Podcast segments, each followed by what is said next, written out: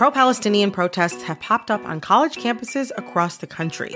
But from the eyes of students, what are we missing? From the outside, these protests are painted as really violent when that couldn't be further from the truth. I'm Brittany Luce, host of NPR's It's Been a Minute, and I'm inviting you to hear from student journalists who see what the rest of us cannot.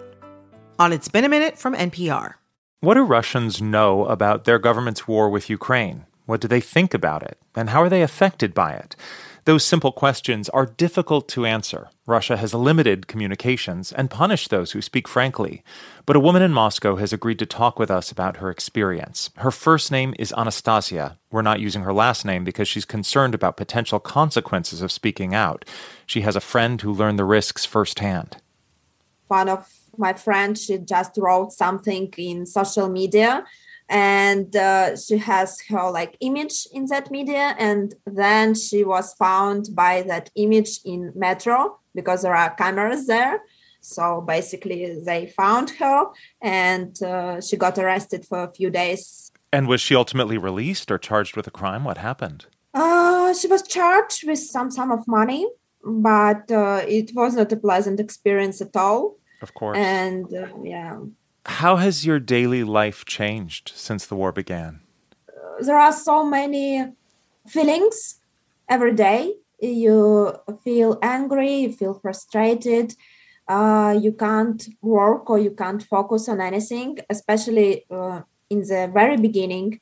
It was just just frustration and um, not knowing what has just happened and what will be next. And apart from that, I mean, um, my routine didn't change much but i have some issues with my work with my flat big uh, stuff in my life that was a fundamental one. What has the war meant for your job? I understand you work for an international company.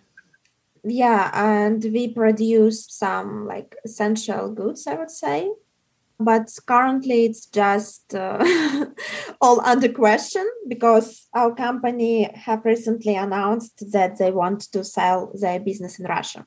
Wow. What would that mean for you?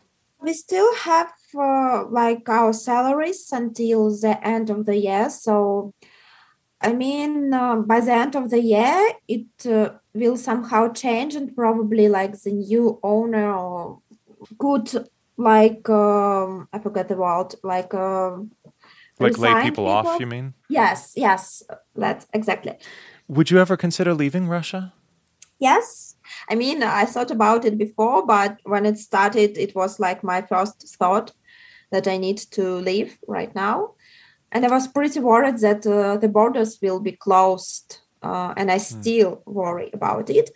And and was your thought I need to leave because of financial consequences of sanctions or the risk of being locked up if you criticize the war or just a moral position? Like, where did that come from? I mean, it was uh, all these uh, thoughts because honestly, in the first days, it was mostly because uh, of my moral position, I guess, because of you feel like trapped in Russia. You see all these policemen, you see all these new laws and how they try to tell you how to live, how to breathe, what to say. They closed all like media, they closed Instagram, Facebook, and you just started to feel like you're removed from all the world. You remind me of some analysis I saw early in the war that said Vladimir Putin is destroying two countries, Ukraine and Russia. D- does it feel that extreme? In my opinion, no one can get anything from the war because it's like just what what can you get as a person from it?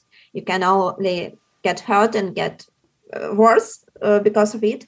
So yes our ordinary life is changed dramatically and also the perspective living in russia even like from an ordinary person standpoint is not a good one because yeah all these economical uh, consequences they will be drastic. I, i'm sure about it.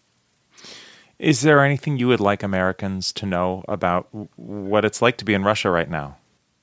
It's uh, really essential to understand that a lot of people uh, they do not support uh, our government. They also feel trapped from both side, I, I guess, uh, because here you just in a constant fear because if you say something or do something you can be arrested or like your family could be hurt. So it's really sad. And ukrainian people is there are a lot of our friends or relatives somehow. So it's not like uh, they're total strangers and there are so much hate and it's it's it's dreadful Anastasia, thank you for speaking with us about your experience. You're welcome. She lives and works in Moscow. Why is everyone so obsessed with traditional wives or trad wives on social media?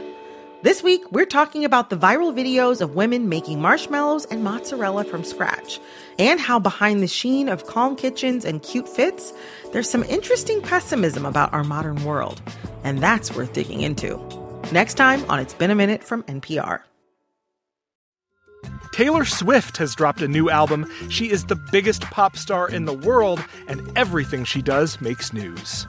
I gasped. I was like, oh my God, I've been there, and you can identify with it. For a breakdown of Taylor Swift and her new album, The Tortured Poets Department, listen to the Pop Culture Happy Hour podcast from NPR.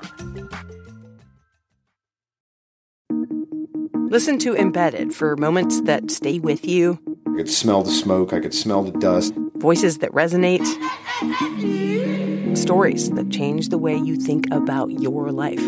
How how did we get here? The Embedded podcast is NPR's home for original documentary series. Listen wherever you get your podcasts.